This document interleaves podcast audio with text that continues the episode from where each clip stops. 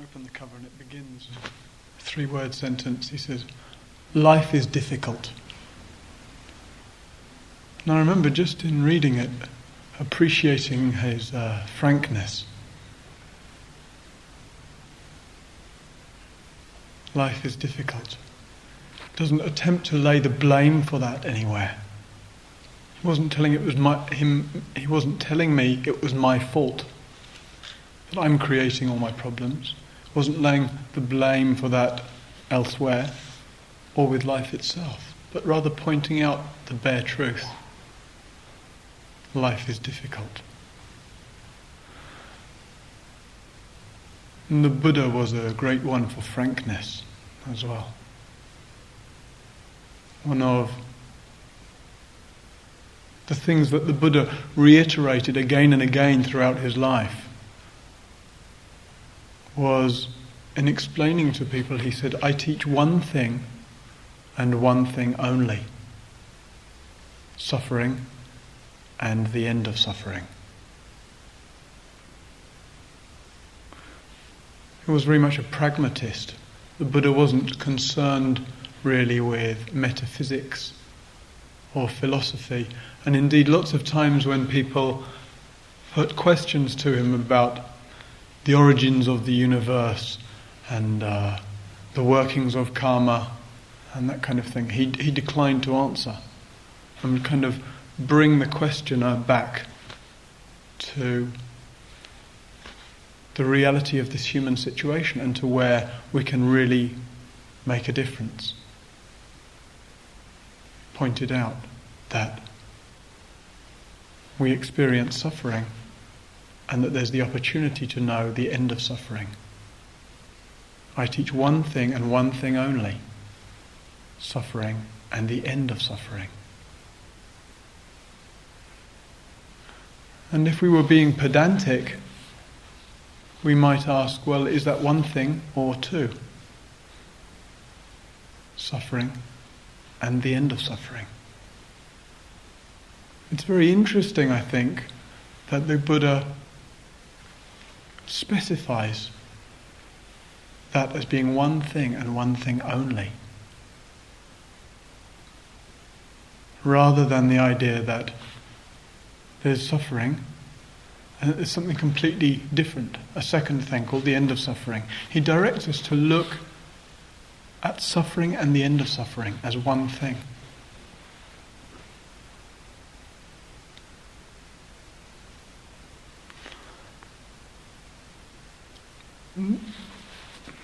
Probably some of you are very familiar with the story of the Buddha, but it's nevertheless a good one.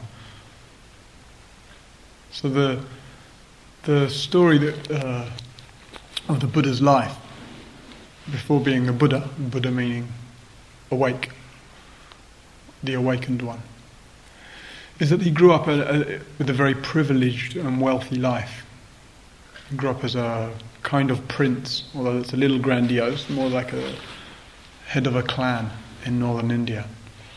And as such, lived a life of uh, luxury to a great extent.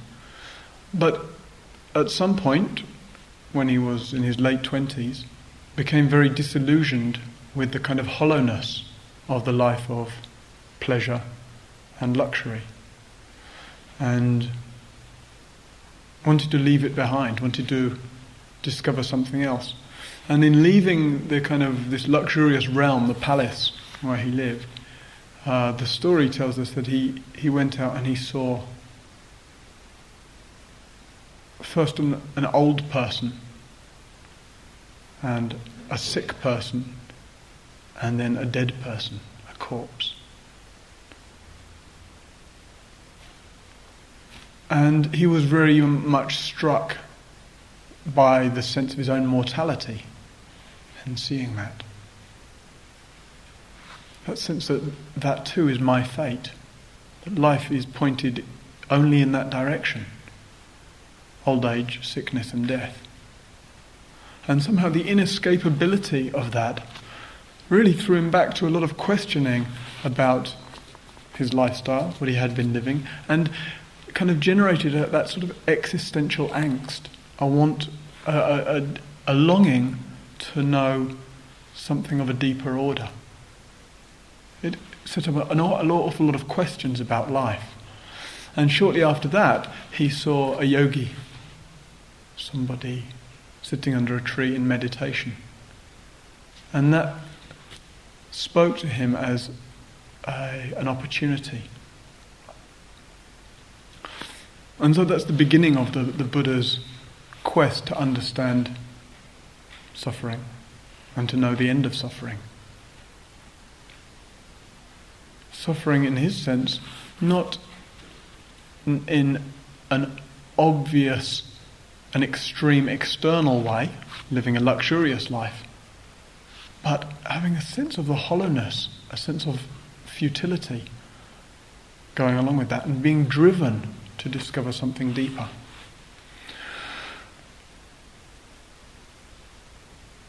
After the Buddha's enlightenment, he uh, went to find his, his five former friends who he'd practiced with in order to share his understanding with them. And the, the phrase that's used in, the, in Buddhist teachings is he went forth out of compassion for, went forth to teach his five friends out of compassion for the world. It's a very beautiful phrase. He wasn't, look, he wasn't going to teach them as a career move. He wasn't going to teach them for fame and fortune, but out of compassion for the world.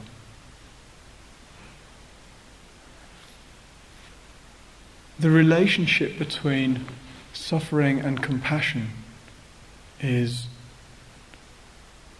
a profound one and one that's worth us being deeply interested in. So the Buddha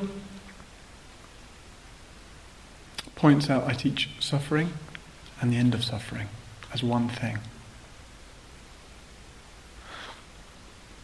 One of the other things that he said very wonderfully, he says, where there is clinging, there is suffering. Where there is suffering, there is clinging.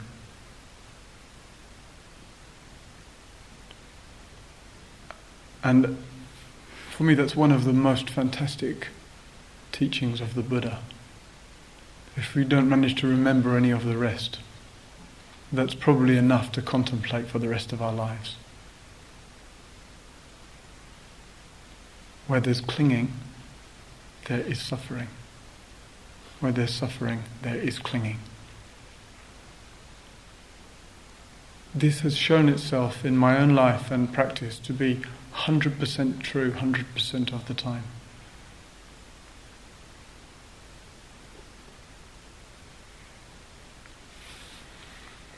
Where there's clinging, there is suffering. When we look, we can't help but see the truth of that statement. And yet we until we've seen it absolutely, crystal clearly. The entrenched habits of clinging are so strong.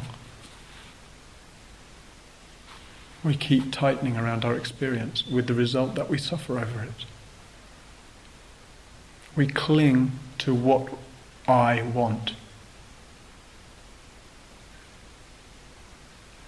And therefore we suffer just in sitting in the hall, longing for the bell to ring. Is the problem in life that the bell isn't ringing? Or is the problem clinging to wanting the bell to ring? That in making a demand on life, that insistence that life somehow conform with how I want it to be. that clinging engenders suffering. We cling to our ideas of how things are, of how the world is, our views, our opinions, our notions, our ideas. We think, how often when we've been in conflict with someone, has it been to do with clinging to a view?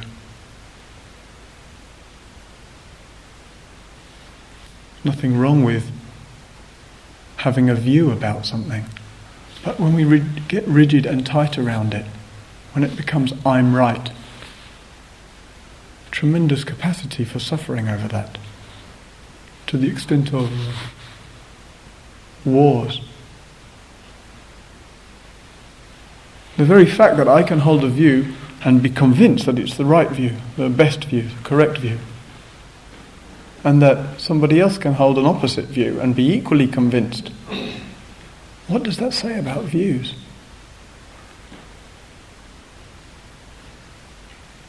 Not the views that produce the suffering, views are just come into being based on our experience, on our conditioning. But when we cling to them, how we suffer over being right or being wrong, about what others think of me, about what I think of others.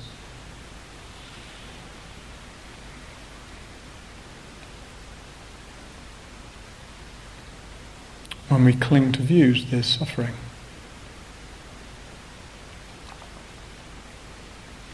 We cling to this sense of me my life and the way it seems to be just stretching out endlessly ahead of me. Why it seems to be, it stretches back, at least in memory, beginninglessly. We might have the, the storyline of being born and all of that, but the experience is just of it kind of going back and memory just goes on. And in our idea of ourselves, we just go on and on and on. We have the, the story that we'll die eventually, but we don't really live in that as if that's true. We live with the sense of me going on, going on, tomorrow, next year. I had a, a great aunt who died last week, uh, the age of 96, I think she was. She'd been quite uh, senile for some time and was living quite a happy life somehow, although she seemed to not be in this world at all. She was uh, sometimes in uh, 50 years ago and sometimes somewhere we couldn't manage to understand where it was, but quite happy. And then she passed into a, some kind of coma and then died.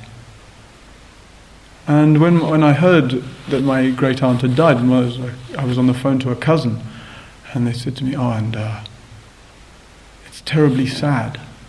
Auntie Wilma's died. And I, I don't know, I don't have the kind of relationship with my cousin where I could kind of do an inquiry with her, but I don't know if she was just sort of reporting that because that's what you do when people die talk about it being sad. Or if she really felt it as a, a sad thing that our 96 year old aunt had died. But what else did she expect? Really? There's no, you know, you're on the home straight at 96. Where, else is there to go?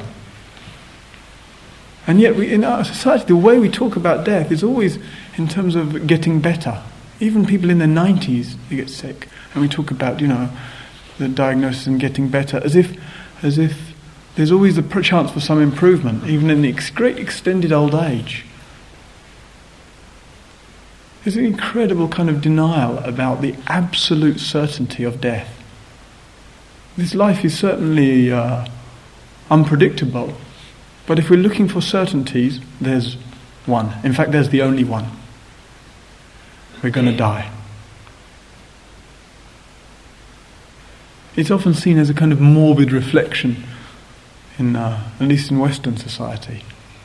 But there's something extremely powerful about recognizing, about honoring, about owning up to the fact that we're going to die. This reflection in the Zen tradition. It says, Death is most certain. The time of death is uncertain. What should I do? Has the capacity, reflecting on death in that way, to wake us up from the sort of torpor of going along, going along, going along in our lives.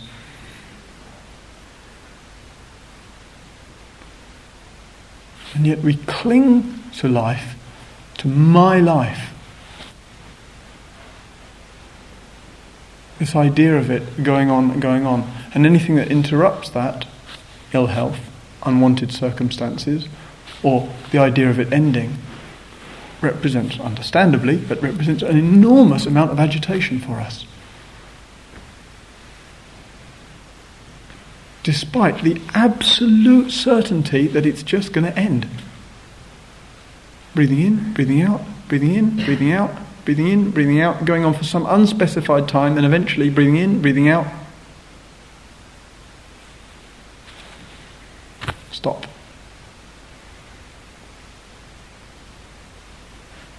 That, that's the truth of our existence. And there's no, nobody can disagree.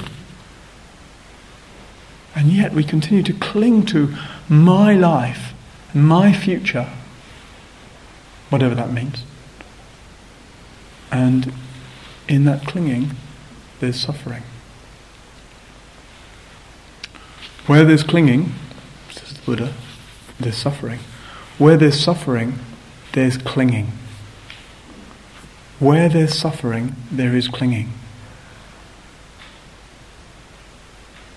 When we notice that we're suffering, when we're finding our life or some aspect of it confusing, bewildering, overwhelming, painful, disturbing, difficult to bear, we're clinging. There's something we're holding on to. We'd like to believe it's someone else's fault or that we've just got something wrong. But our suffering is an ex- incredible signpost. It's, it's calling us to recognize that we're holding on tightly. And it's an extraordinary practice for us to have the intention to be honest with ourselves. When, when we're suffering, to ask, what am I holding on to? What am I tight around? Because whatever it is that we're tight around, that clinging is leading to that suffering. Where there's that suffering, there's that clinging. Our suffering is calling to us for attention.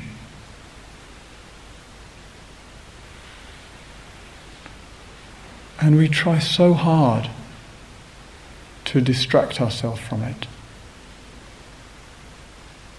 to set up some kind of um, escape mechanism, some kind of clever technique, or maybe meditation. Meditation can be rather than a journey into the heart of suffering, rather than understanding what the Buddha means when he says one thing and one thing only suffering and the end of suffering. Meditation actually is to see suffering and the end of suffering. But if we're not careful, it becomes a clever trick it becomes an avoidance mechanism of suffering. Meditation is for us to look suffering in the eye and see the emptiness of it. When we look into the heart of suffering, we see the end of suffering. But despite that promise of spiritual practice, we continue to hmm, try and negotiate our way around it. Favourite example. It comes in every talk pain in the knee. Pain in the knee. We're sitting there trying to make it go away. All the instruction meditation practice is about being with things as they are. But I'll be with things as they are as soon as I can stop my knee hurting. Or if only my knee would stop hurting, then I could really be with things as they are.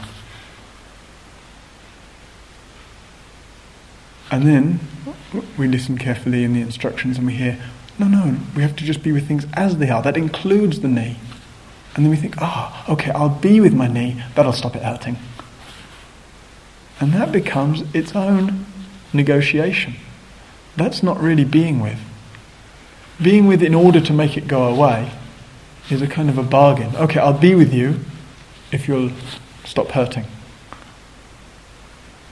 It's still part of the trying to control. Being with doesn't have an agenda. Being with doesn't make demands. Being with asks nothing of experience, demands nothing of life, but is content genuinely to listen, to hear, to feel, to listen to that knee pain, to listen to the heart's pain. to really be with what's unfolding.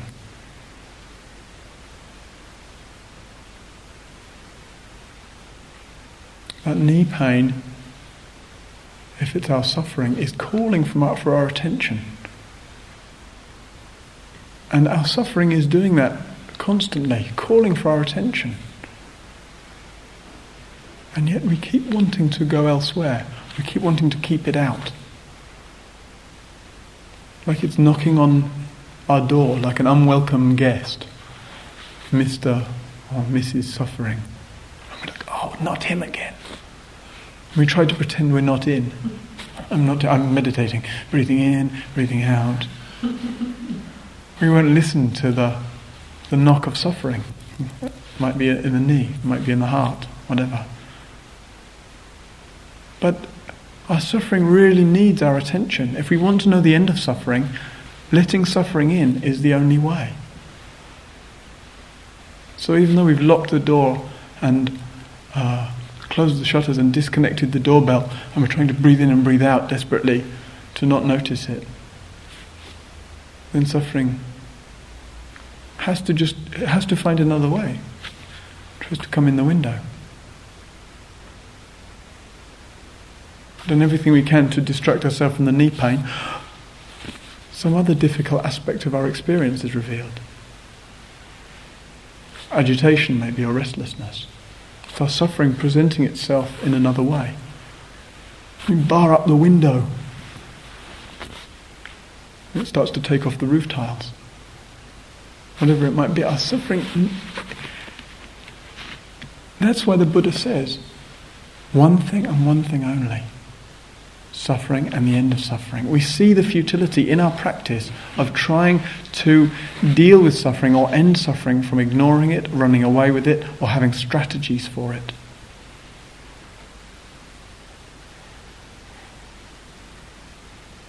In the end, we're invited to open the door and let it in to look suffering in the face, to make room for it.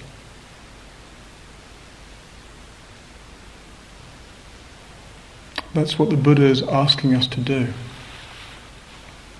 when he says he teaches one thing suffering and the end of suffering. Buddha asks us to attend to that suffering with the kind of attention, this is the quote of the Buddha, with the kind of attention that a mother gives to her only child. With that kind of care.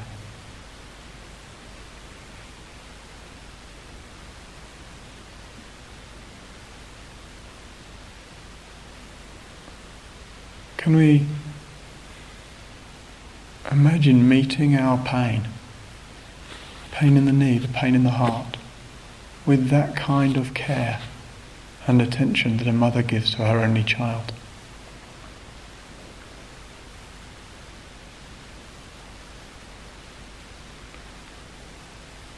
that care couldn't wouldn't dream of shutting out, of turning away from, of giving up on.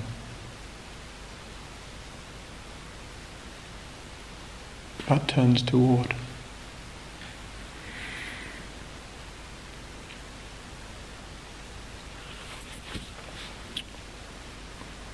Once in um,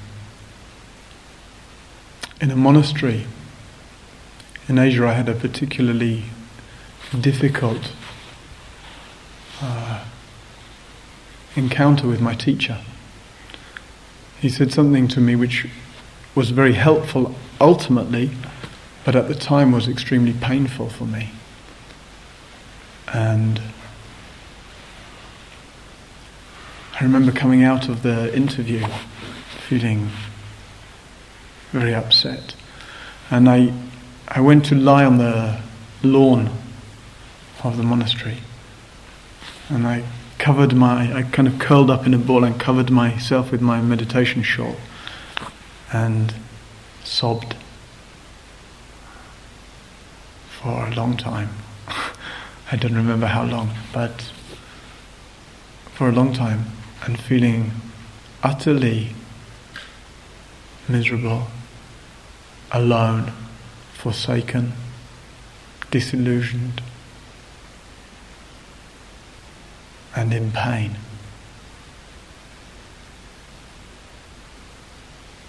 It was like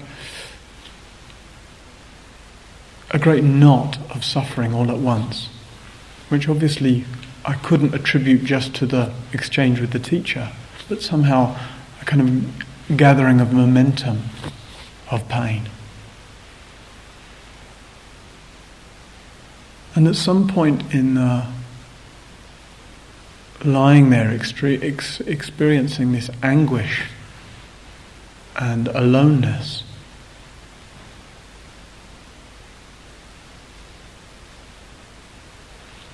There was a way in which awareness was just tender enough for a moment then that it ceased to be my pain and my loneliness and my anxiety. And rather than it all being so personal, what I saw was someone lying on the grass under a shawl crying. And all I could do was to care for that. Just like if you saw somebody here lying on the grass crying, the heart would respond with compassion, with care.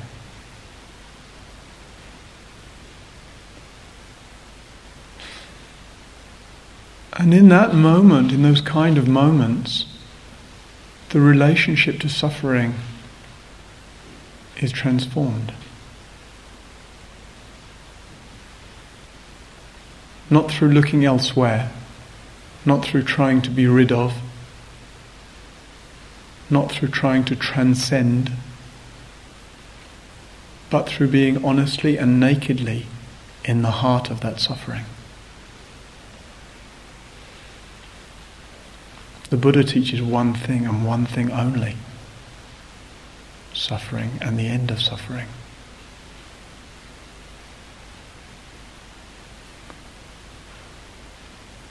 And when I came out from beneath that shawl, I looked around in the monastery with those eyes of caring, of compassion, and I saw suffering.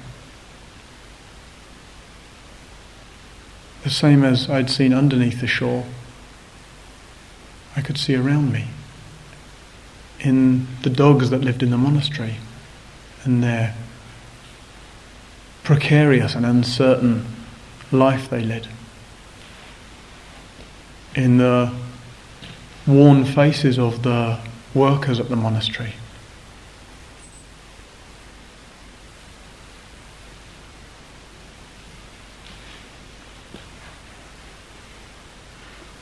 And yet, that suffering, when we see it nakedly, without turning away, speaks to us in a different way.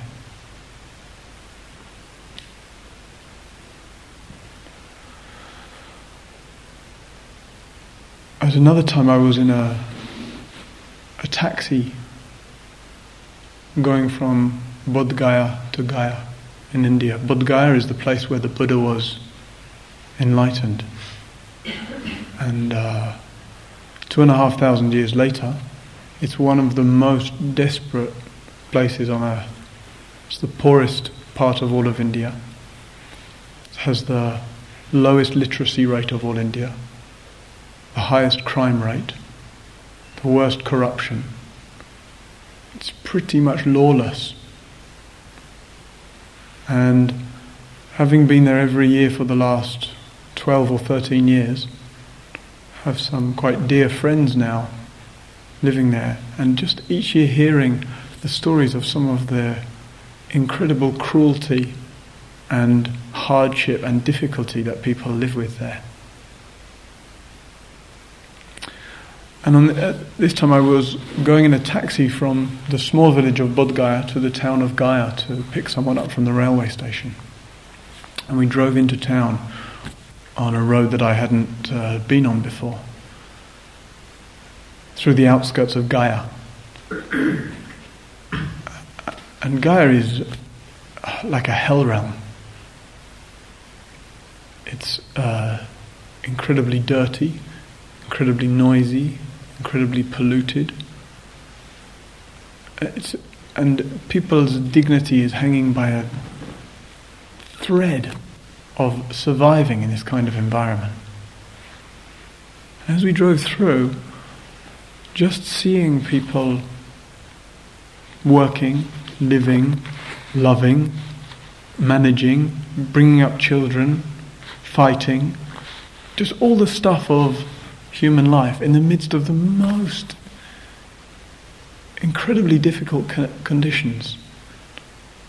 The impact on the heart, maybe just hearing about that, but certainly seeing that, the impact on the heart was incredible.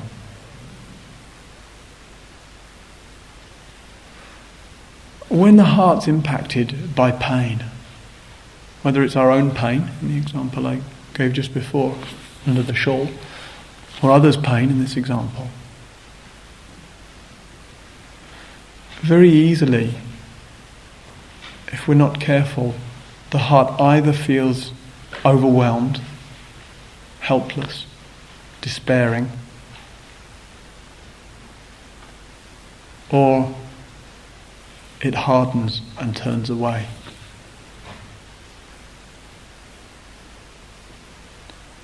But if there's a capacity to stay there, to go to the heart of suffering, to, as one teacher said, keep the heart open in hell. Then somehow what's happening is transformed. sitting in the taxi there without sinking into despair or overwhelm, without turning away and closing down. Somehow, I saw that love was the only response that made sense.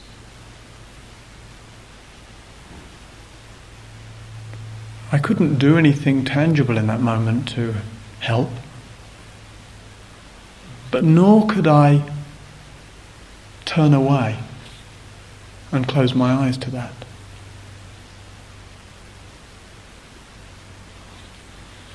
But somehow there's the, there was the seeing that love is what underpins all of this. All of this. The, the, the terrible and cruel faces of this life, equally as the beautiful and touching faces of life. And that love can't be described, imagined, can't be taught.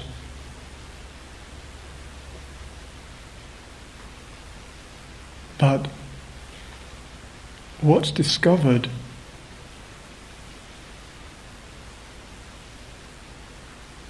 is that love in the midst of suffering that we don't close down to.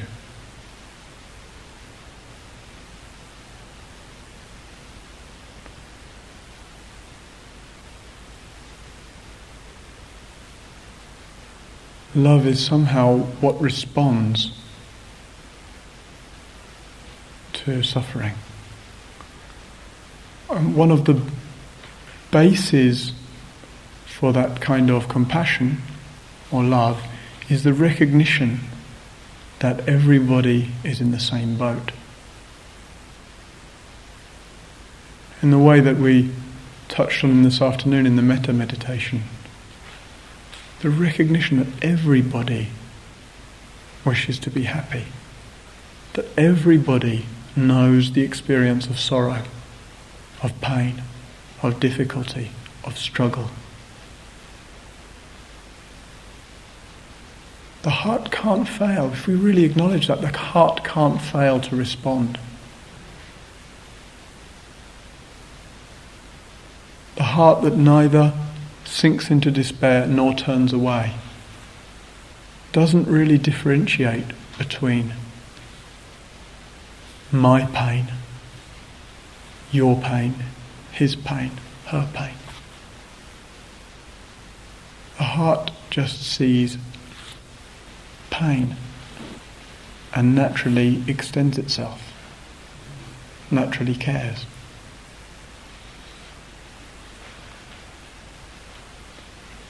With the heart that's open to suffering, compassion is unstoppable.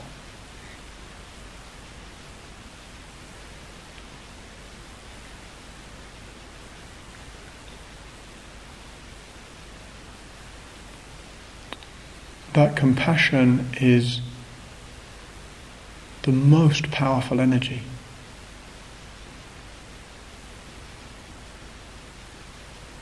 And it's that which naturally expresses, naturally reaches out. If we can have the courage, the bravery, the willingness to keep our heart open to the pain, whether it be in here or elsewhere.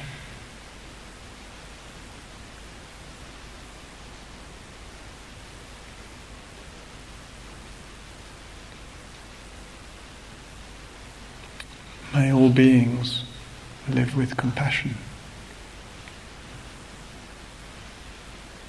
May all beings keep their hearts wide open.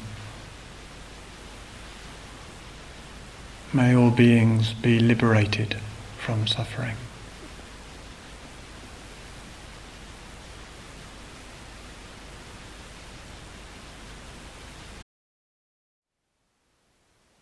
Thank you for listening. To learn how you can support the teachers and Dharma Seed, please visit dharmaseed.org slash donate.